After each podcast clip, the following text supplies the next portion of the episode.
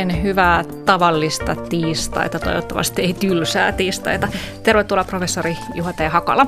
Kiitos. Ja kirjailija, käsikirjoittaja Paula Noronen. Kiitos. Koska teillä on viimeksi ollut tosi tylsää? Jaa, tuo sana tosi niin teki vaikeaksi, että milloin on ollut oikein to- todella tylsä. Varmaan pitää mennä niin kuin todella kauas, mm-hmm. että on ollut tosi tylsä. Varmaan tylsää on ollut tässä ihan, ihan lähiaikoinakin, mutta tosi tylsää. Joo. Ei nyt. Joo. Se, on to, se on totta jo, että, että kauas pitää mennä, että on tosi tylsää, mutta tylsiä hetkiä muistan lentokoneessa. Kato, kun siellä ei toimi nämä puhelimet ja niin. pädit ei pääse nettiin. Aivan. Ja sitten ei ollut hyvää kirjaa mukana. Hyvä kirjahan pelastaa lentomatkan. Niin siellä olen kokenut tylsyyden hetkiä. Mm. Kyllä, joo, se on ihan totta. Tai pitkällä bussimatkalla.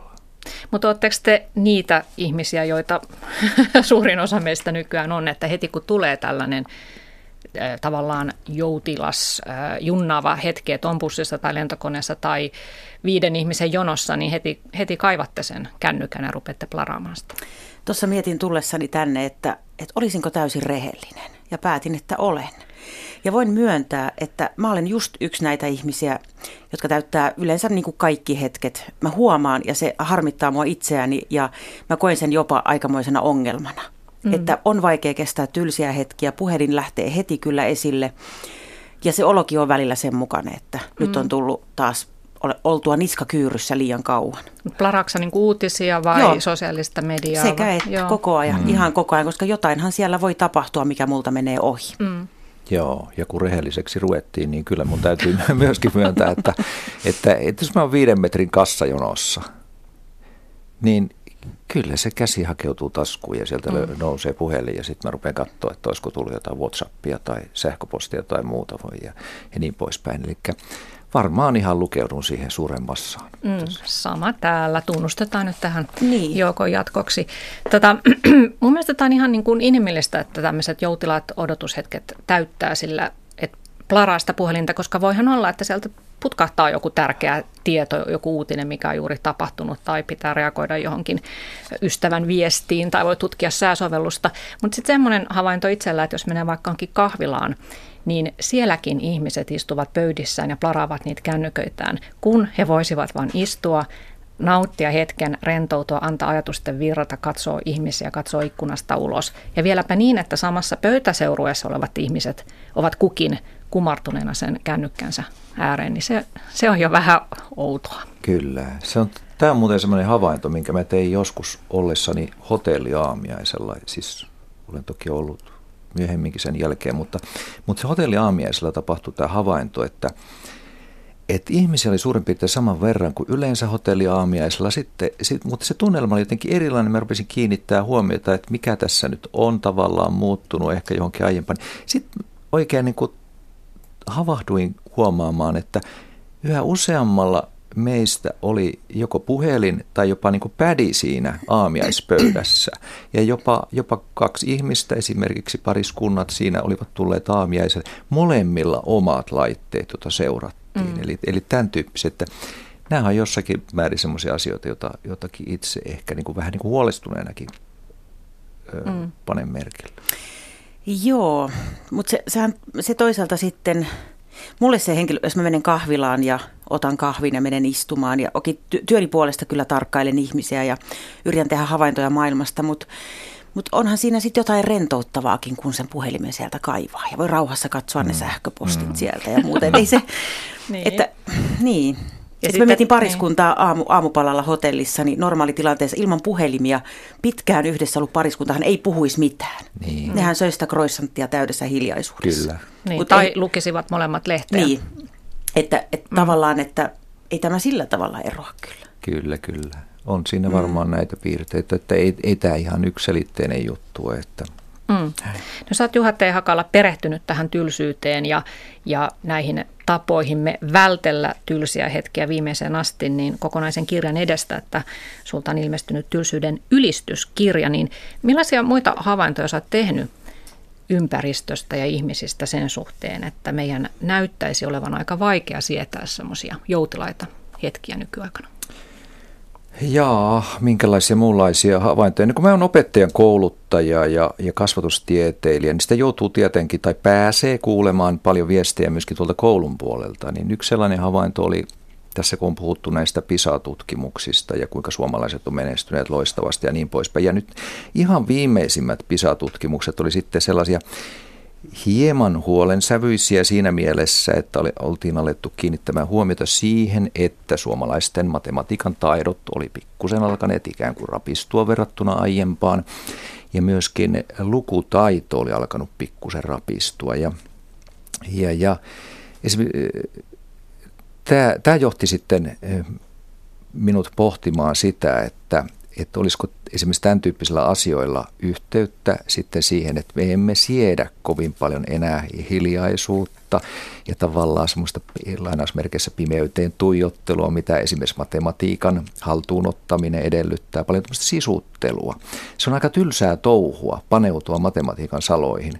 Samoin lukeminen, nyt kun esimerkiksi sosiaalinen media ja mobiiliteknologia on lisääntynyt ja se on meidän kaikkien saatavilla, niin monet ihmiset ovat valitelleet sitä, että esimerkiksi heidän kykynsä tarttua kirjaan ja paneutua siihen, ihan tarkoitan tällaisia klassisia paperisia versioita kirjoista, niin, niin tavallaan on niin kuin kitkeytynyt meistä pois, että ei enää jaksa keskittyä. Mm. Ja, ja si, se tietenkin ajattelin, että, että sillä on ehkä yhteys siihen, että, että myöskin lukutaito, että pitkien tarinoiden lukemisen taito alkaa kadota. Samoin mm. opettajat alkoi puhua siitä, että, että mikä on, kun kun ekaluokkalaiset tai alakoululaiset eivät enää siedä niin kuin hiljaista työskentelyä, kymmenen viisitoista minuuttia, sellaista, mikä ennen saattoi mennä vähän niin kuin heittämällä, niin, niin lapsis, lapsit ei enää ehkä sellaiseen niin kuin veny samalla tavalla. On jopa puhuttu siitä, että, että käyttäytymishäiriöitäkin voidaan selittää jopa sillä, että, että meillä on niin kuin tuota... Paniikin, suorastaan paniikinomainen tarve paeta niin kuin tylsyyttä. Mm. Että tämän, mm. tämän tyyppistä keskustelua on ollut. Tämä, t- poikani koulussa oli eilen tämmöinen hiljainen päivä, eli heillä oli puhum- puhuminen kielletty, metelöinti kielletty, piti kulkea hiljaa ja mun poika oli niin onnellinen, kun hän tuli kotiin. Ja oikeasti, hän oli joo. niin rentoutuneen ja iloisen oloinen. Mm. Onko hän yleensä kärsinyt siitä melusta ja no, hässäkästä? Sano, kyllä hän on, hän on puhunut siitä, että, että kova on meteli. Ja sitten kun mä oon hakenut jostain iltapäiväkerrosta, niin onhan siellä ihan käsittämättömän kova meteli. Ja mä mm. kysyinkin sitä, että mit, miten sä kestät tätä, niin hän sanoi, että hän on tottunut tähän. Että on siinä jotain. Mm. Tämä kirjajuttu on kanssa. Huomasin itsestäni, että mä en, en kirjaa pysty enää lukemaan. Että mun silmät väsyy, mä en pysty, ihan sama mitkä silmälasit päässä, mutta se keskittymiskyky on kadonnut. Sitten mä päätin, että ei, tämä ei saa mennä näin, että miten mä ratkaisen tämän tilanteen. Päätin etsiä niin kiinnostavia kirjoja, aloittaa sieltä, että arvottamatta, mit, mikä genre, mikä onko se tavallaan millä asteikolla arvostettu kirja. Päätin aloittaa sen ihan pohjalta sen lukemisen ja pääsin pikkuhiljaa takaisin siihen, siihen missä olin. Mm. Et suosittelen lämpimästi kaikille. Lukemisesta tulee hyvä olo. Mm. Vaatii semmoista sinnikkyyttä. Mm. Hyvät kuuntelijat, keskustelemme tylsyydestä ja sen sietämisestä ja teillä on mahdollisuus kommentoida tätä keskustelua, jos menette Areenaan ja etsitte sieltä Sari Valto-ohjelmasivun ja siellä on oikealla sitten palkki, missä lukee, että keskustele tässä tylsyydestä, niin ottakaa osaa keskusteluun. Jos ajatellaan tätä tylsyyssanaa, niin sillähän on paljon sellaisia niin kuin negatiivisia sävyjä niin kuin sisarsanoissa, pitkästyminen, pitkäveteisyys, ikävystyminen. Sitten me puhutaan myös ajan tappamisesta, että just se kännykkä otetaan esille, kun pitää jotenkin tappaa sitä aikaa. Niin tämä kuulostaa aika, aika järkyttävältä, että miksi meidän pitää tappaa meidän arvokasta aikaamme. Mm, joo. Ja voisiko niitä tylsiä hetkiä jotenkin arvostaa sitten enemmän? Kyllä. Tämä oli yksi kysymys, mikä, mikä pani mut kirjoittamaan tai paneutumaan niin kuin kirjan verran tähän. Että, että mä jotenkin havahduin niin kuin siihen, että tylsyys ensinnäkin se on inhimillinen tunne ja myönnän, että se ei ole mukava tunne. Sehän on niin kuin vastenmielinen tunne ja meidän pitä, ei pitäisi niin kuin pyrkiä siihen tylsyyteen sen takia, että, että se on tavallaan tunne ja, ja näin, että hyväksyä sinällään. Mutta, mutta ajattelin sitä, että että se ei ole kuitenkaan varmaankaan, tai se mun oletus oli, että se ei ole turha tunne. Että se on, se on ollut aikojen alussa meis, meissä osa meitä ja ihmiskunnan kulttuurihistoriaa. Ja, ja nyt tavallaan, jos meidän elämänmuoto on menossa sen tyyppiseksi, että tylsyys ikään kuin kitkeytyy pois meidän elämästämme, niin menetetäänkö me kenties jotain? Ja sitten esimerkiksi oma, omissa aiemmissa tutkimuksissani ja, ja kirjoituksissani olin törmäillyt siellä ja täällä tavallaan tilanteisiin, jotka puoltas ajatusta, että tylsyydessä voi sittenkin, tylsissä hetkissä voi sittenkin piillä jotain, joskus jopa jotain luovuuteen viittaavaa ja, ja niin poispäin. Tämän tyyppinen mekaniikka oli takana siinä. Mm. Ja kenties ihmiskunnan suurimmat keksinnöt on tehty tylsien hetkien ansiosta, että on Kyllä, luolamies tähän. tullut tuleen ja keksinyt, mm. että miten voisi keksiä. Tähän löytyy työkalu. Tukea, kyllä. No, puhutaan näistä työelämästä, että meidän elämähän on aika hektistä ja nykyajan työelämä on sellaista tehtävästä toiseen hyppimistä ja jatkuvaa keskeyttämistä ja olemme ärsykkeiden ympäröimänä ja sitten tietysti vapaa-ajallakin on monella elämä aikataulutettu, että on paljon harrastuksia, niin ei jää vapaa-ajallakaan sitten aikaa siihen palautumiseen.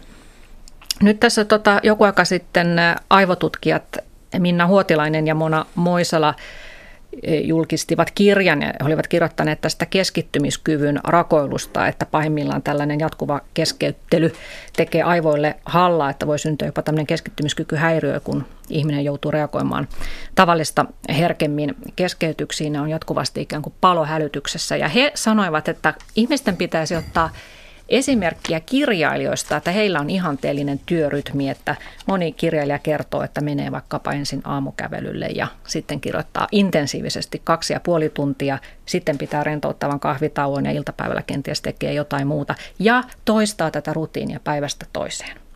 Että tämmöiset riittävät tauot ja hengailuajat niin mahdollistavat sen luovuuden kukkimisen. Niin miten sulla, Paula Noronen, niin kuulostaako tämä sun elämältä tämä kuvaus? Se kuulostaa erittäin tutulta, että jos mietin omaa päivää, niin tämä aamun kävelylenkki on yleensä juoksulenkki ja sehän on se hetki, kun ne ideat tulee ja mä samalla juostessani kirjoitan puhelimeeni niitä ideoita, mitä sinne päähän alkaa virrata. Se on, se on erittäin hyvä tapa, tapa keksiä. Sitten mä menen kotiin ja kirjoitan ne ideat ylös, riippuen mikä projekti, onko Supermarsu menossa vai televisio-ohjelma ja, ja se on juuri tämä kaksi puoli tuntia ehkä intensiivistä kirjoitusaikaa, sitten pieni tauko, sitten kuulostelen itseäni, että pystynkö vielä luomaan uutta vai teenkö ihan perustyötä, eli vastaile meille ihan muuta. Ja tota, koen itseni aika tuottelijaaksi, vaikka se itse työvaihe kestääkin ehkä muutaman tunnin vaan. Mm, no sä todella oot tuottelias, kerroit, että sulta tulee noin neljä kirjaa vuodessa ja lisäksi oot tosiaan Villikortti ja Hyvät ja huonot uutiset ohjelmissa tällä hetkellä mukana. Nekin vaatii tietysti sitä kirjoitustyötä. Öö, aikamoinen taito muuten, että jos pystyt juostessa kirjoittamaan puhelimeen. Ei, se, se on kauheata, siis mä innoan sitä hetkeä, mutta mä en ole keksinyt tähän parempaa ratkaisua. Mulla, mulla on semmoinen vielä... Sanelu voisi olla yksi muuten. Niin, se on totta. Mutta siinäkin pitää kaivaa se puhelin sieltä, sieltä tuulitakin taskusta ja laittaa se saneli. Niin jo, ehkä semmoinen sanelukone. Mm. Niin. niin täytyy miettiä vähän. Kyllä, miettiä joo. Vähän. Tuo on hyvin joo. samantyyppinen. Mähän tuossa kirjassa käsittelen muun muassa muusikoita ja to, tai itse asiassa säveltäjiä, jotka yllättäen aika monilla oli sellainen tapa, että he, he sävelsivät, tekivät työtä ja sitten he esimerkiksi katkaisivat sen sävellystyön tuota, niin pitkällä lenkillä, kävelylenkillä niin paljon. Esimerkiksi Beethovenista on sellainen tarina, että että hän aina lähti tiettyyn aikaan kävelylle ja, tuota, ja sitten hän kir- kirjoitti, löysi jonkin tasaisen tuota alustaan, kun hänellä tuli niitä ideoita, luovia ideoita tai uusia, uusia partituurin pätkiä mieleen siellä, niin, niin hän löysi jonkin tasaisen kiven tai, tai pu- puun, mitä vasten pystyi sitten kirjoittamaan niitä muistia. Eli se oli just tämä sama juttu. Mm. Onko, Paula, idea Supermarsusta, josta sut erityisesti tunnetaan, niin onko se syttynyt sun päähän? Muistatko juuri jonain tylsänä hetkenä vai tämmöisellä juoksulenkillä kenties? No itse asiassa on. Mä olin tuolla Helsingin keskuspuistossa kävelyllä ja sitten mulle tuli semmoinen olo, että minäpäs haluaisin kirjoittaa lastenkirjan. Ja mm. siitä kaikki lähti.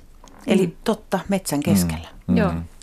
Tämä on muuten, en malta olla sanomatta, että mä myöskin itse monta kertaa sillä tavalla saan näitä ideoita, että, että jos joudun esimerkiksi ajamaan tuntitolkulla autolla ja, ja se, nehän on myöskin tavallaan tavallaan tylsiä hetkiä, että jos ei se nyt jatkuvasti kuuntele jotain tai ole, ole niin, kuin tuota, niin tuijottaa sitä tien ohessa vierellä juoksevaa maisemaa, niin, niin yllättäen olen huomannut, että tulee aika paljon ideoita mieleen sitten, että kun mieli lepää ja, mm.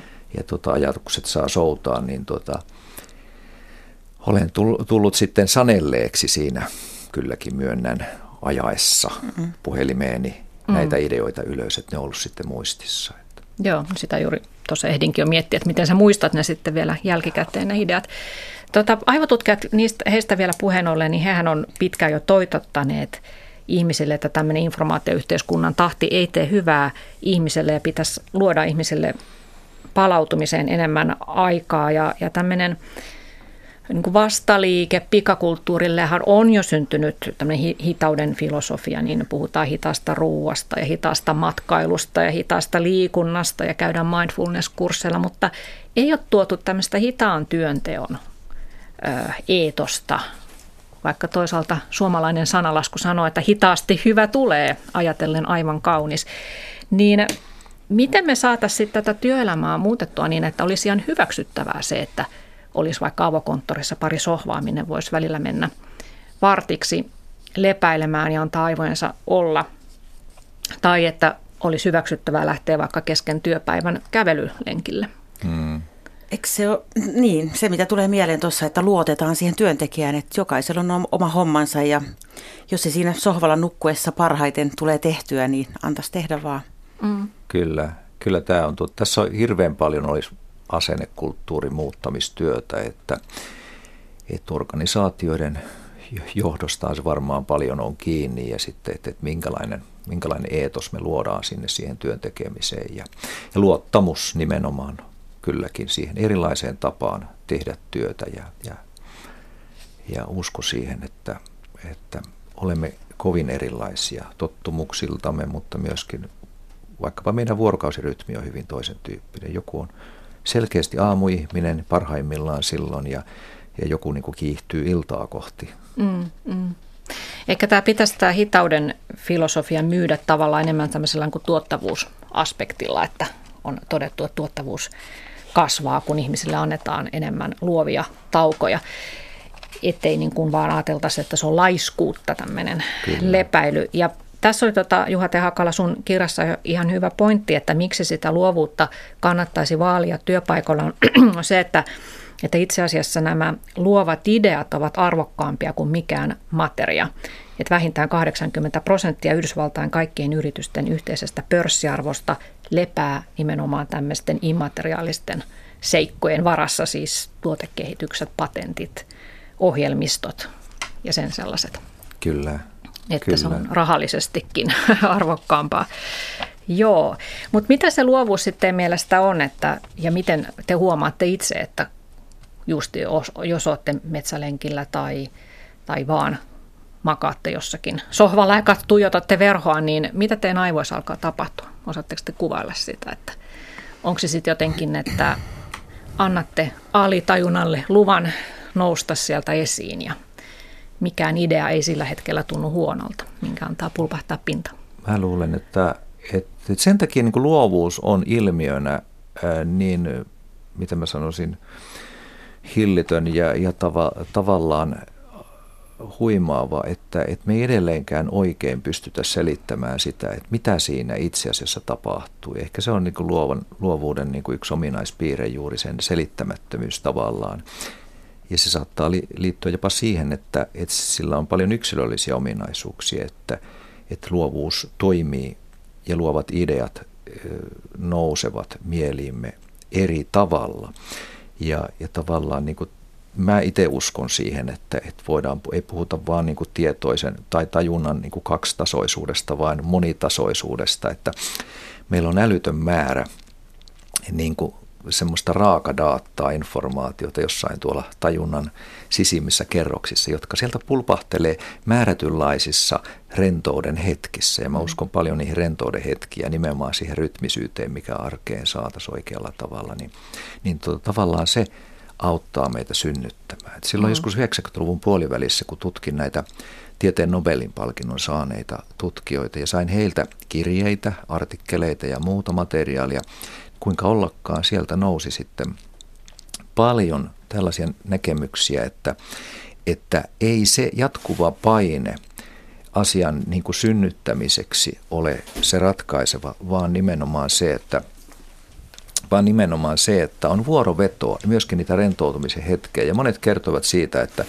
parhaat ideat saattoivat sittenkin syntyä esimerkiksi loma-aikana tai, tai vapaa-ajalla, kun he olivat rakkaan harrastuksensa parissa ja niin poispäin. Että, hmm. että, tämä niin kuin tukee sitä ajatusta että tästä tämmöistä rytmisyydestä. Joo, silloin kun on, on tuota lepotilassa, niin aivothan eivät vajoa mihinkään lepotilaan, vaan päinvastoin juuri silloinhan he, ne elpyvät Kyllä, keksimään uusia. Työstää jatkuvasti jotain niin, materiaalia. Niin, sitä uutta ei voi tulla, jos niiden ei anna hetken olla rauhassa.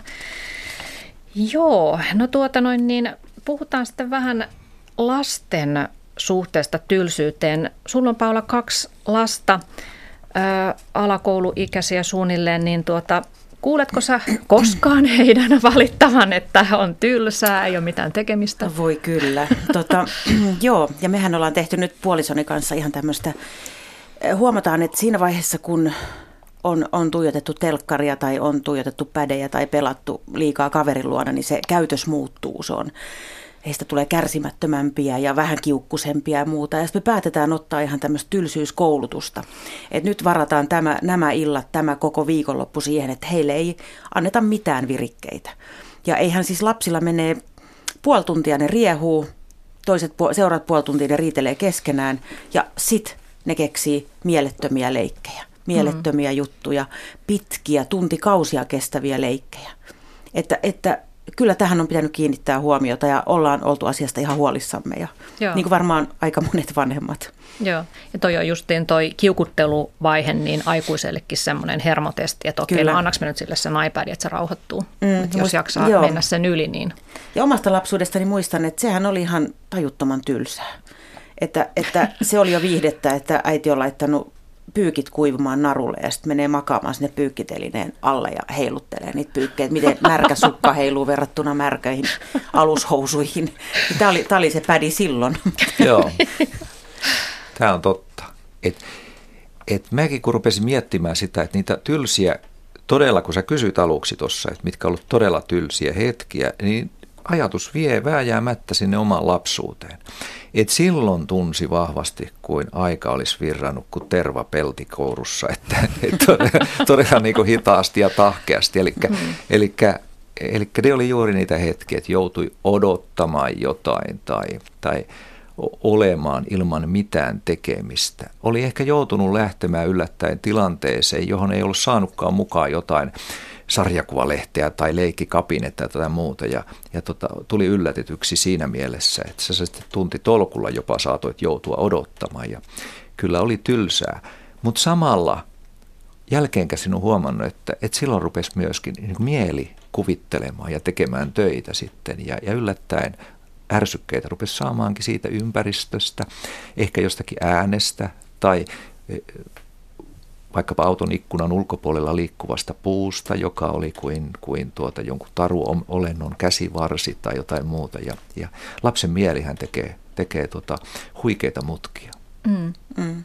Joo, ja sitten tota, aikuisillahan on usein sitten, että no ei, jos on vaikka loma-aika, niin viedään lapset jonnekin elämyspuistoon ja, tai huvipuistoon, että niillä olisi niin kuin sitten hauskoja muistoja. Mutta sitten monesti kuulee, että kun lapsilta itseltään kysyy, että mikä oli kivointa lomassa, niin että se et sai vaan olla kotona. Varmaan juuri sen takia, että sieltä sitten kuitenkin putkahtelee ne parhaat leikit heidän kyllä, omasta päästään. Kyllä. Tämä on hirveän vaike- tämä on vaike- niin, vaikea on. asia nykyään, koska siis tämä pelikulttuuri, kun ei, ei niitä haluaisi kieltääkään, ja, että mikä on sopiva määrä. Ja tämän no. asian mm. parissa varmaan kaikki kamppailee nyt. Kyllä, mutta palauteksi noihin elämyspuistoihin ja tuntui tyyppisiin, että mä oon joskus kutsunut sitä niin kuin mittakaavaongelmaksi.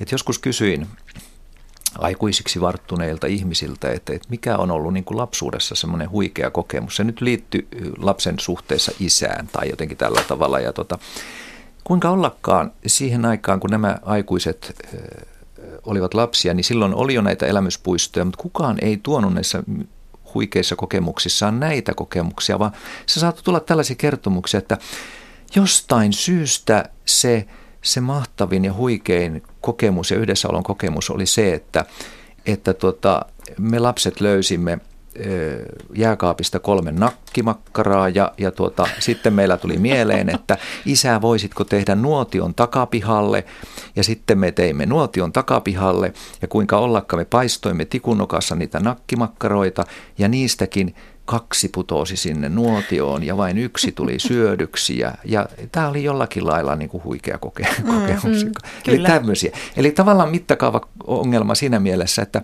että kun me malttaisimme kuunnella, mikä lapsen mielestä on ihanaa ja, ja toivottavaa, niin se todella on niin kuin mittakaavaltaan todella pientä meidän mielestämme. Mm.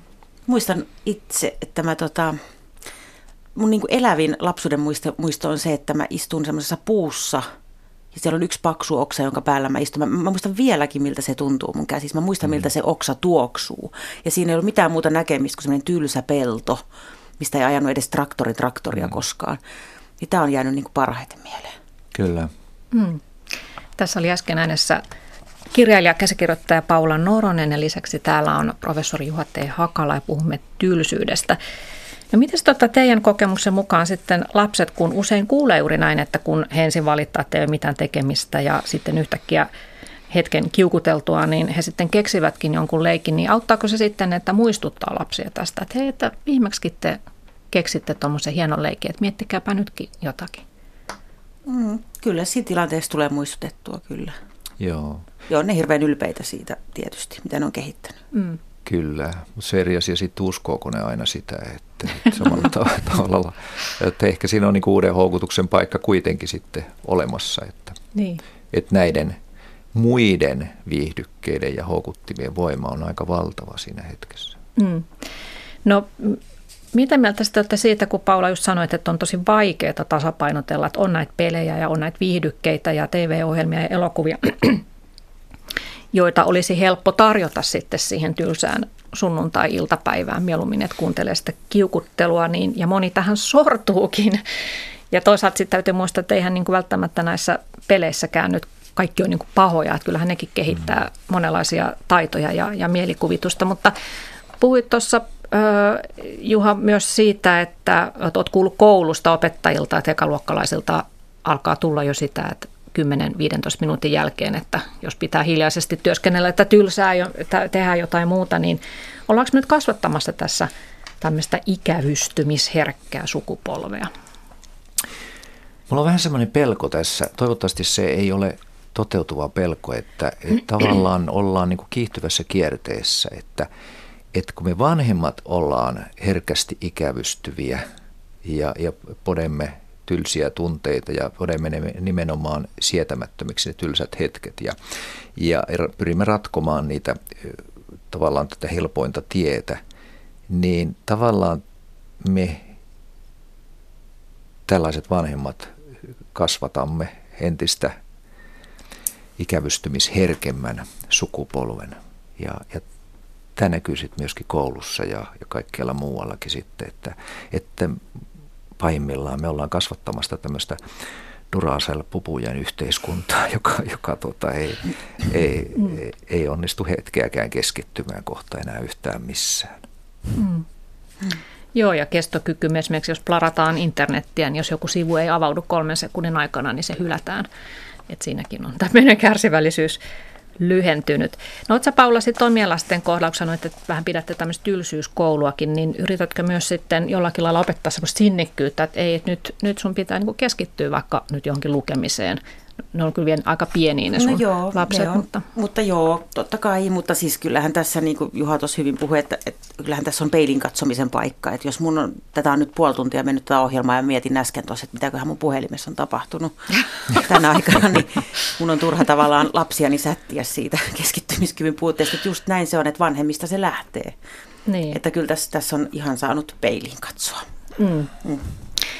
Joo, no miten sä, sitten, sä tästäkin kirjoitit, Juha T. Hakala, tässä sun kirjassa, että jos me toistuvasti massoittain me ihmiset yritetään paeta tylsyyttä nimenomaan kännykkään, me seurataan niitä tiettyjä feedejä siellä, tiettyjä uutisia, niin miten se vaikuttaa tähän koko yhteiskuntaan? Joo, se on ihan totta. Johduin pohtimaan sitä itse asiassa tilanne oli se, että olin varmaan lounaspöydässä työpaikalla ja, ja siinä työkaverini kanssa pohdittiin tätä asiaa ja, ja, ja puhuttiin syystä tai toisesta tämmöistä niin kuin yhtenäiskulttuurin tavallaan katoamisesta. Ja, ja sitten se meillä se keskustelu kääntyikin siihen tavallaan, että itse asiassa oikeasti, onko meillä sittenkään niin kuin yhtenäiskulttuurin katoamisesta kysymys, koska mehän olemme jatkuvasti niin kuin samantyyppisen, tyyppisten informaatiosisältöjen niin kuin alaisena ja, ja alttiina niille. Toisin sanoen, jos ajatellaan niin kuin karkeasti, että Budapestin ja, ja tuota niin, San Franciscon tuota välimaastossa kaikki länsimaiden ihmiset ovat suurin piirtein niin kuin kaiken valveillaoloaikansa tai, tai suuren, suuren osan valveillaoloajastaan samojen, samantyyppisten mediasisältöjen alaisena ja, ja, ja va, niille vaikutuksille alttiita. Toisin sanoen ajatukseni on se, että kun tämä raaka-aine, joka virtaa meihin nämä informaatiosisällöt, niin ne aikanaan synnyttävät hyvin samantyyppisiä tuloksia sitten, eli, eli ne synnyttävät samantyyppisiä ajatuksia. Ja tässä mielessä voisi ajatella, että, että se on myöskin uhka luovuudelle mm. ja sille, että mitä me pystymme synnyttämään, miten omintakeisia ajatuksia me pystymme synnyttämään. Ja pelkoni on, että kun meihin ahdetaan samantyyppisiä, samantyyppisiä tuota raaka-aineita, niin me synnytämme samantyyppisiä tuotoksia. Ja, ja tämä oli sellainen ajatusleikki vaan tavallaan, että itse asiassa me emme ole menettä, menettäneet mitään yhteiskulttuuria, vaan tämä on todellista totalitarismia niin kuin pahimmillaan sitten jossain vaiheessa. Että niin, tallaamme niin kuin valmiiksi mm. tallottuja, kyllä, tallattuja polkuja. Kyllä, aivommehan ovat, aivotutkijat ovat sen osoittaneet, että siellä on näitä tavallaan niin kuin metsän polkuja, joita, joita käytetään, ja, ja ne tallatuimmat polut ovat todella tallattuja. Mutta siellä on hirveän paljon kapasiteettia, joka on niin kuin tavallaan uinuvaa ja, ja käyttämättä. Mm, kyllä. Plus sitten näissä uutisviideissä, että jaksammeko lukea perusteellisia, pitkiä, tutkittuja artikkeleita, vai luemmeko pelkkiä uutisotsikoita, halutaan nopeasti vaan kyllä omaa maailmankuvaa vahvistavia tietoja. Kyllä. Kiitoksia muuten kuuntelijoille kommenteista. Mä voin tästä muutaman, muutaman ottaa mukaan tähän keskusteluun. Aava nimimerkki kirjoittaa, että tylsinä hetkinä ihminen on lähinnä läsnä itselleen, itsensä ja omien ajatustensa ja mielikuvituksensa varassa. Se ei ole lainkaan ikävää, kun alkaa oppia tuntemaan itsensä. Kannattaisi aloittaa, niin elämä voisi olla mielekkäämpää sekä itselle että ennen muuta toisille. Allekirjoitatteko tämän, että nimenomaan tällaisena joutohetkinä sitä ikään kuin alkaa myös oppia itseään paremmin? Kyllä, ihan, ihan totta, että se tavallaan, kuka se olikaan, oliko se Aava. Josef, Aava oli, mutta myöskin mä muistelen, muistelen sitä, että, että kehen törmäsin niin sitten. Se taisi olla tämä kirjallisuuden nobelisti Joseph Brodsky, joka, jo, jonka eräs puhe, sattumoisin nimeltä Tylsyyden ylistys, löytyy netistä. Ja, ja tämä puhe on pidetty joskus yhdeksänkymmentäluvun puolivälissä ja todennäköisesti ennen internettiä. Ja, ja tämä Joseph Brodsky on puhunut tämän puheensa opiskelijoille, olettaisin, että esimerkiksi yhdysvaltalaisille lukiolaisopiskelijoille, niin tämän puheen niin kuin yksi sisältö on se, että, että ikävystyneisyys tai tylsyys on niin kuin kasvokkain oloa itsensä kanssa. Ja, ja hän puhuu siitä, kuinka tuota, tylsyys on monta kertaa niin kuin suorastaan masinoimassa tai välttämätön edellytys luovuudelle ja erityisesti vaikkapa kirjallisuudelle.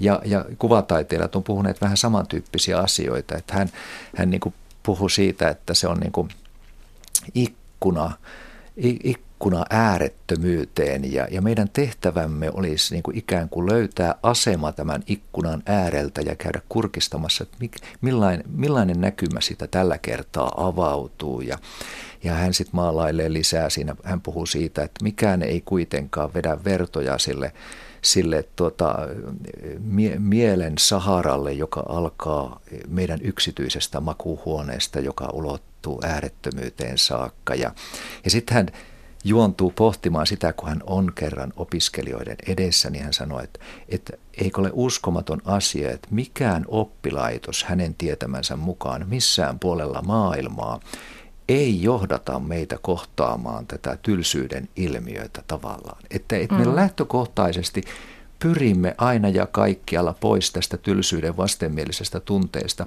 kun sen sijaan voisimme niin kuin pysähtyä sen äärelle kysymään, että mitä tylsyys puhuu meille tällä kertaa, ja voisimme niin kuin pohtia sitä, että ehkä sillä sittenkin on joku tehtävä ihmisen elämässä. Mm, kyllä. No vielä kuuntelijakommentteja. Eräs kuuntelija pöyristelee, että uskomaton käsitys, että pitkään yhdessä ollut pariskunta ei puhu mitään aamiaispöydässä. Mielestäni kyllä aivan väärä yleistys.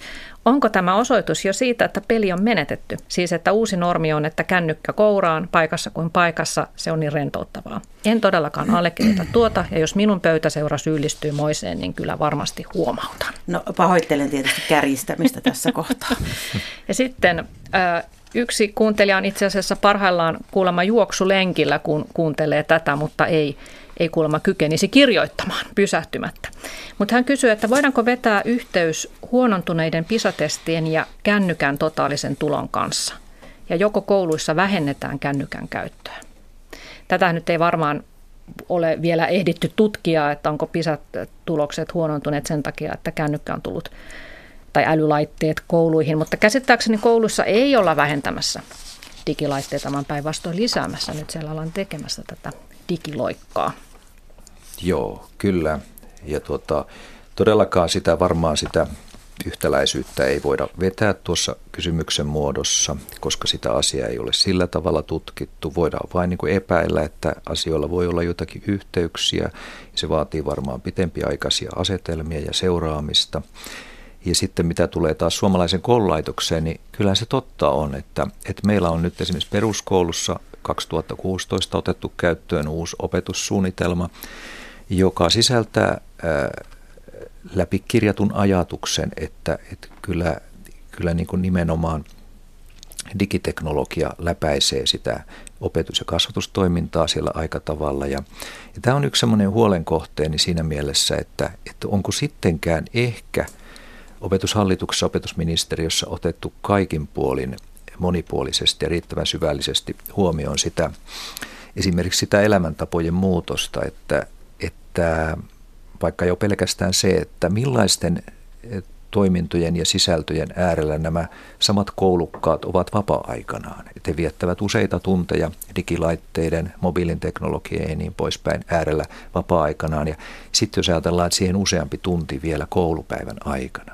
Mm. Ja tämä on ristiriidassa sen kanssa, mitä esimerkiksi eurooppalaiset aivotutkijat ovat puhuneet näiden, näiden tuota niin, vaikkapa mobiilin teknologian tai tämän tyyppisen niin kuin vaikutuksista aivoihimme. Mm, kyllä. Onko sulla, Paula, tähän? Ei, joo. Hyvin, hyvin kiteytetty. No, kuuntelija nimimerkki Marja sanoo, että työpaikallani siivous on ulkoistettu. Siistiöiden tehtävät on kellotettu, he eivät pysähdy, ei heille ole siihen tilojakaan. Miten järjestämme kaikille työssään mahdollisuuden tylsyyteen? Oikeus luovuuteen ei saa olla sosiaali- tai palkkaryhmäsidonnaista. Mm, tätä mä mietin tuossa aikaisemmin, mm. kun puhuttiin aiheesta, että, että sehän ei ole kaikille mahdollista, niin. Tietenkään. Niin. Ja puhutaan luovasta luokasta, mutta yhtä, yhtä lailla luovuuteen pitäisi olla oikeus muissakin mm. ammateissa, että olisi semmoisia lepo, lepohetkiä, että saisi levätä ja virkistäytyä. Kyllä. Tietenkin me ihmiset olemme yksilöllisiä siinä mielessä, yksilöllisiä siinäkin mielessä, että, että me siedämme tylsyyttä her, hyvin eri tavoin. To, toiset meistä ei siedä sitä hetkeäkään tai tuntuu siltä. Ja, ja toiset ovat enemmän niin kuin sinut sen kanssa. Ja, ja, ja tämä on myöskin varmaan semmoinen, miten mä sanoisin, rekrytointia työpaikka-asia myöskin, että, että tietyt työt ovat sen tyyppisiä, että ne näköjään edellyttää erityyppisiä toimintoja ja myöskin, myöskin tietyn tyyppistä säntäilyä näyttää siltä, jos on uskominen yhtään sitä, mitä silmät näyttävät. Mm. Ja sitten tietysti, että jos olet niin sanotussa luovassa ammatissa ja makoilet kesken työpäivän sohvalla, niin voi aina perustella, että minä tässä keksin uusia ideoita, mutta jos on siivoja, niin voiko sitä sitten perustella mm. uusilla ideoilla, vaikka yhtä hyvin siinä voi tulla idea uudella, että miten mä teen tämän työn uudella tavalla tai uudella asenteella. No, Paula Noronen ja Juha T. Hakala, tässä on nyt todettu, että ö, tylsiä hetkiä on elämässä ja niitä pitäisi oppia sietämään, mutta antakaapas nyt jotain vinkkejä sitten, että miten niitä oppisi sietämään. Miten me opetetaan lapsia sietämään niitä, mutta miten me itse opittaisiin Niin, hyvä kysymys, koska itsekin tässä on vielä alo- aloittelija asian suhteen, mutta mä ajattelen sen sitä kautta, että se tylsyyden sietäminen on lihas, mitä pitää harjoittaa. Ja mm. kyllä se sieltä pikkuhiljaa sitten tulee. Mm. Mutta olen, olen vielä, miten sen sanoisi, olenko vielä edes esikoulussa tässä asiassa, niin en mm. tiedä. Mm. Mutta sä oot, Paula, sen ikäinen käsittääkseni, mm. että mm. olet myös elänyt aikaa ennen älykännykkää. Joo, meillä alkoi, tulla, meillä alkoi tulla ne Commodoret ja muut semmoiset siinä kohtaa, kun olin lapsi. Niin tota, Joo. Että kyllä se pelaaminen alkoi heti ja se on just uskomatonta, että miten kärsivällisiä me oltiin, kun ne koneet ei toiminut moneen päivään, mutta sitkeästi sitä monitoria tuijotettiin kuitenkin. Mm, että. Mm, joo. Mutta tarkoitin siis sitä, niin. että sä oot elänyt, jo sanoit, että lapsena oli niitä tosi tylsiä hetkiä, nekin mm. sitten kuitenkin jotenkin täytit, niin että onko sulla ollut siis siellä, kun sanoit, että sä oot nyt opettelemassa tätä tylsyyden sietämistä, niin onko sulla ollut aikaisemmin lapsuudessa ja nuoruudessa semmoinen kyky, minkä sä oot nyt tavallaan kadottanut tässä mm. nykyelämän tiimellyksessä? Et ehkä sitä sieti paremmin silloin, että, mutta kyllä mä mietin tämmöistä ihmisten kanssa olemista ja muuta, että silloinhan sitten vaan kokoonnuttiin, että nykyään jos nuoret kokoontuu pelien ääreen, ne pelaa niitä, kun on kuulokkeet ja on yhteydessä toisiinsa, mutta omissa asunnoissaan, mm. mutta silloinhan me mentiin, tavattiin, en mä nyt tiedä, että onko se nyt sen tavallaan sitten arvokkaampaa, että me ollaan istuttu jossain metsässä keskenään, ehkä se on, ehkä totta kai onhan se ehkä kuitenkin oikea ihmiskontakti. Mutta tota, et kyllä tämä tietynlainen yhteisöllisyys on säilynyt musta peleistä huolimatta. Mm, ja joo. sosiaalinen media varsinkin, niin onhan se tuonutkin sitä paljon. Mm-hmm. Joo, se on varmaan ihan totta, että meidän, meidän tota, vaara on se, että me rupeamme vaan niin kuin näkemään mustaa ja valkoista, että toinen on hyvä ja toinen on paha. Että, että pikemminkin tätä muutosta tavallaan, niin sen erilaisia olemispuolia olisi syytä, syytä pohtia niin kuin aikuisella mielellä. Ja, ja tuota, musta tuntuu, että tämä mobiiliteknologia, joka, joka siis tuli ehkä kaksituhattaseitsemän kaksituhattakahdeksan, meille tuli niin kuin siinä mielessä tavallaan älykännykät, että, että meillä oli yhtäkkiä yhteys niin kuin maailman ääriin taskussamme pullottavan kapineen kautta. Ja, ja tavallaan se tuli siinä mielessä puskista, että me emme ihan tarkkaan tienneet, että miten se tulee vaikuttamaan meidän elämäntapaamme. Ja, ja siinä mielessä mä oon pikkusen surrut sitä, että tässä on menty niin kuin teknologia edellä aika tavalla ehdoitta ja kritiikittäkin jonkun verran, että, että tuota, emme aina tiedä, että mitä nurkan takana on ja, ja mihin suuntaan olemme menossa. Ja, ja, ja tota, nyt voisiko sanoa, teini-ikäisenä olevat nuoret eivät ehkä, ehkä tavallaan muistakaan aikaa ennen sitä, kun taas meillä keski-ikäisillä ja, ja vähän varttuneemmillakin on, on hyvä muistikuva kuitenkin siitä, mitä oli aikaa ennen, ennen tätä, tätä muutosta. Ja, ja, ja tota, me voimme jonkinlaisia tavallaan muistikuvayhteyksiä koittaa rakentaa sinne ja pohtia näitä asioita, että mitä, mitä oli toisin, oliko niissä jotakin semmoista, mikä olisi ehkä, ehkä palauttamisen arvoista tai, tai jotain semmoista, mistä voisimme oppia ottaa. Mitä ne tylsät ikävät hetket saattoivat synnyttää ja niin poispäin ja, ja, ja tota, mitä ehkä elämässämme nyt ei sitten kehityksen myötä ole enää. Mm. No, minkälaisia palkintoja te muistatte saaneenne siitä, että te olette niin kuin al, al, niin kuin, miten mä sanoisin, alistuneet jollekin tylsälle hetkelle, että olette vaan tuijottanut vaikka sohvan kangasta tai ikkunasta näkyvää maisemaa? Niin mitä se on sitten tuonut parhaimmillaan teille? No mä voisin kertoa se, sen yhden lapsuuden kokemuksen, jonka mä kerroin itse asiassa tuossa kirjassakin, että, että kun mä olin pieni, alle kouluikäinen, meidän äiti ei, ei kulkenut töissä, vaan hän oli kotiäiti ja hoiti meitä, meitä, minua ja pienempää sisartani kotona ja siinä taisi olla yksi isompikin sisar kotona siihen aikaan ja elettiin kuusikymmentäluvun loppua. Ja tota, äidillä oli semmoinen tapa, että kun hän teki niitä kotitaloustöitä sen lieden ääressä ja mitä nyt tekikään, niin hänellä oli sitten usein radio auki ja, ja tota, sitten siihen, siihenkin aikaan tuli aina sitten tuota, Suomen tietotoimiston uutiset, tai ne oli Suomen tietotoimiston uutiset, jotka tulivat tunnin välein ja, ja mä muistan, kun mä istuin lastenhuoneen lattialla omien palikoitteni ja autojeni keskellä siinä ja, ja äärellä ja mitä lie puuhailin leik- leikkeessä niin muuta, mutta tota, sitten minun korvani poimivat sitten sieltä se uutislähetyksen ja, ja mä muistan sen. Siihen aikaan joka uutislähetyksessä tuli tuli tuota pätkä sitä, että mitä yhdistyneet kansakunnat on tehnyt tällä hetkellä. Ja puhuttiin Y K:n pääsihteeristä. Ja seitsemänkymmentäluvun lop, kuudenkymmenenluvun lopulla oli burmalaissyntyinen Uu Tant pääsihteerineen. Ja mä en ymmärtänyt lainkaan omalla lapsen mielelläni konkreettisilla ajatuksilla, niin koitin rakentaa itselleni niin kuin maailman kuvaa, kuvaa maailmasta ympärilläni. Ja, ja sitten mä otin siihen rakennusaineita näistä aikuisten asioista, muun muassa näistä uutisista. Ja mä muistan, kuinka mä onnistuin mielelläni kuvittelemaan tästä Uu Tantista tämmöisen, tämmöisen tuota, reippaan ja urhean ritarin ratsuineen. Hän istui ratsunsa selässä ja ratsasti aina jonnekin maailman ta- palopesäkkeisiin sammuttelemaan roihuja. Ja niitä siihen aikaan oli aika paljon. Ne oli Vietnamia ja Pakistania ja Kreikkaa ja mitä milloinkin. Ja, ja, ja sitten kun ikää karttui, niin joku kertoi varmaan tai jossakin yhteydessä oivalsi sen, että tämä Uu Tant ei olekaan tällainen ritariratsuinen, vaan hän on aika, niin kuin tuota, aika, aika mielikuvitukseton pienehkö mieshenkilö prässihousuineen jostain Burmasta. Mm. Ei jollain loppujen lopuksi ollutkaan. Joo, sitten mutta, valtaa mutta se, se oli tavallaan niin kuin riemukasta siihen saakka ja varmaan senkin jälkeen, että mitä mä olin onnistunut hänestä, koska siihen aikaan oli myöskin se tilanne, että meidän isä luki paljon meille lapsille.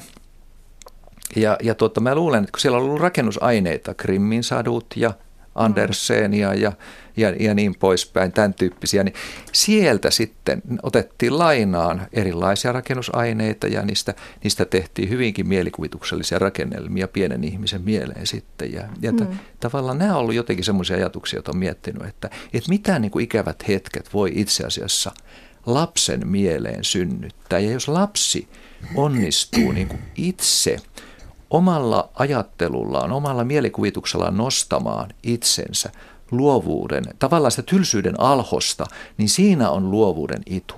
Mm. Joo, mie- mielikuvien rakentelu on, on kyllä tuttu tunne. Mä kuuntelin myös valtavat määrät radiota, puhetta ja loin erilaisia mielikuvia. Ja sitten siinä kohtaa, kun pääsi pääs, tota, niin jonkinlaisen niin kuin flow-tilaan sen leikin kanssa, niin ne, ne hetket, mä muistan miltä se tuntuu, miltä se tuntuu kropassa, kun se lähtee se mielikuvitusmaailma lentoon. Mm. Ja sen ympärille rakennetaan leikki joko yksin tai kaverin kanssa. Tätä toivoisin omille lapsilleni myös paljon. Joo, kyllä. Mm. Ja jos tuohon saa vielä lisätä sen, että, että se mitä äiti teki tai oli tekemättä, niin oli itse asiassa oikein. Koska tuota, tänä päivänä on jotenkin valitellut sitä, että me vanhemmat jopa podemme jopa syyllisyyttä siitä, että meidän lapsemme ikävystyvät. Siihen aikaan tietenkään ei ollut mahdollistakaan jatkuvasti ohjelmoida lapsia erilaisilla peleillä ja härpäkkeillä. Mutta mitä tapahtuisi tänä päivänä? Minäkin varmaan monta kertaa valitin, että on tylsää tai ikävystyttävää. Niin, niin tänä päivänä me modernit vanhemmat helposti tarjoamme sitten jotain tablettia, tablettitietokonetta tai puhelinta tai jotain. Ja tuossa on tuommoinen hauska, hauska tuota niin, kanapeli. Mm. Että niin, että vanhempien on vaikea hyvä, joo. tai niin kuin sietää sitä ajatusta, että lapsi jotenkin on nyt allapäin tai kyllä, kärsii joo, tässä kyllä, puoli tuntia tylsyyttä, mutta ehkä se kannattaisi sitten sietää. Mutta toi syyllisyyden tunne, niin ö, tunnetteko te itse siitä koskaan syyllisyyttä, että että jotenkin voivottelette mielessäni joskus, että onpa, onpa nyt tylsää. Kun se, että kokee tylsyyttä, niin sehän on tämmöinen niin kuin tavallaan ö, merkki siitä, että asiat ovat niin hyvin, että ei tarvitse joka hetki esimerkiksi kamppailla selviytymisestään, vaan asiat ovat niin yltäkylläisesti, että on varaa olla kokea tylsyyttä. Ei kyllä tylsyydestä koe syyllisyyttä, mutta siitä koen syyllisyyttä, jos yritän täyttää lasteni tyls, tyls, mm. tylsyyttä jollakin mm. keinolla. Siitä koen kyllä voimakasta syyllisyyttä. Joo, kyllä. Ehkä se johtuu siitä just, että tätä asiaa nyt joutunut, joutunut tai päässyt miettimään, miettimään niinkin pitkään kuitenkin. Että sitä jotenkin niin kuin koittaa ainakin tiedostaa sen asian. Mm. No se, että me eletään aika tämmöisessä hektisessä maailmassa ja, ja ympäröimme itsemme erilaisilla ärsykkeillä, niin tarvittaisiko erillisiä mindfulness-kursseja tai hiljaisuuden retriittejä, jos me osattaisiin luonnostamme ikään kuin pitää huolta siitä omasta palautumisestamme ja siitä, että me siedettäisiin niitä joutilaita hetkiä? Vai onko nämä tämän tyyppiset ilmiöt, jotka ovat itse asiassa aika suosittuja nykyään, niin ovatko ne tätä samaa asiaa, kertovat tästä samasta asiasta? Musta on erittäin kiinnostavaa tämä mindfulness. Mä en ole siihen hirveän perehtynyt. Ootko sä perehtynyt? En voi sanoa olleeni. Joo. Olevani. Mä eräälle ihmiselle puhuin tästä keskittymiskyvyn puutteestani.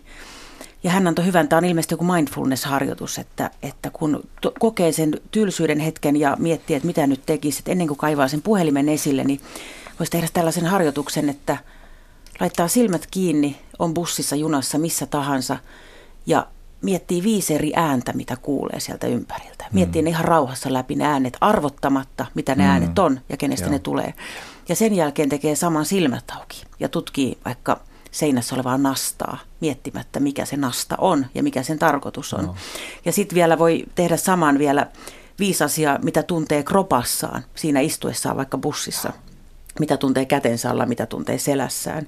Ja tämä on auttanut mua Joo. tosi paljon. Joo. Tämä on, er, suosittelen erittäin lämpimästi. Joo. Mm, kyllä. Kuulostaa hyvältä. Kyllä, tuota, olen varmasti samaa mieltä tuosta, että tuota, se ei välttämättä mitään niin kuin su- massiivisia ohjelmia ta- tarvitse, mutta kun me oivallamme näitä tämän tyyppisiä toimintoja, että et, et, et, et, niin kuin säkin sanoit, että et sua on auttanut tuo, niin, niin jo tuon tyyppisillä toimilla sit päästään eteenpäin.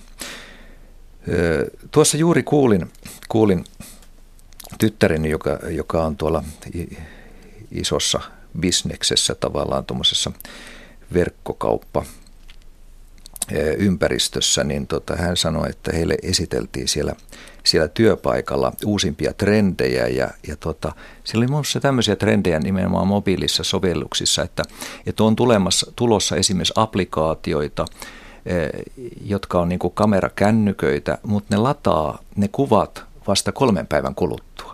Mm-hmm. Eli ne ei olekaan salaman nopeasti tässä. Tavallaan niin kuin, se on vain niin osoitus siitä, että meillä on niin kuin paljon niin kuin pohdintaa tähän suuntaan, että mm-hmm. mietitään, että, että mikä on niin kuin arvokasta ja, ja et, et toisin sanoen, että ei tule räpsittyä jatkuvasti vaan kuvia, Joo. vaan että todella harkitaan vähän niin kuin vanhaan ö, filmikamera-aikaan tai, tai, tai Instagram, joka, joka latautuu vasta niin kuin kymmenen sekunnin kuluttua tai jotain muuta vastaavaa. Tai joku tämmöinen, mä en nyt ei Instaa tunne sillä lailla, kun mä en sitä käytä, mutta, mutta siinä oli kuitenkin tämä idea, että vasta viiveen jälkeen.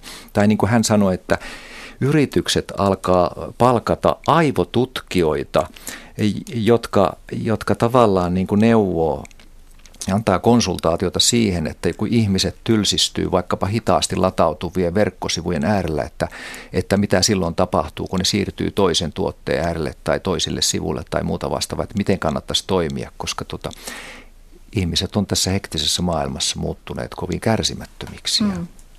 Sitten täytyy muistaa, että tietysti on olemassa hyvää ja huonoa tylsyyttä, että huono tylsyys on ehkä vain sellaista tahmeaa saamattomuuden tunnetta, josta ei meinaa päästä oikein eteenpäin, mutta sitten hyvä tylsyys on semmoinen, minkä osaa ottaa sellaisena lupauksena, että tästä tulee ehkä jotain uutta, ideoin päässäni jotakin uutta. Mutta muistan lukeneen, olikohan Juha sun kirjasta, että on havaittu, että tämmöinen ikävystyneisyys, taipumus, niin vähenee iän karttuessa. Mistähän se mahtaa johtua, mitä ajattelette? Että onko se sille, että iän myötä ikään kuin luovutetaan mm. vai pikemminkin mm. oivalletaan se, että okei, että tylsyys kuuluu myös elämään ja, ja niitä voisi myös hyödyntää? Joo. Joskus tuota, sitä on ainakin tutkittu, että, että on todettu jopa, että, että niin kuin lapsuus ja ikävystyneisyys on tavallaan niin kuin rinnakkaisilmiötä. Että kyllä se yleensä niin kuin lapsuuteen sellainen tavallaan niin kuin kärsimättömyys tunteena mm. liitetään usein. Että se on likeisempi lapsille kuin meille aikuisille. Joo. Ehkäpä näin. Kiitoksia Juha T. Hakala ja Paula Noronen tästä Kiitos. mielenkiintoisesta tylsyyskeskustelusta. Kiitoksia kuuntelijoille ja mukavaa päivänjatkoa.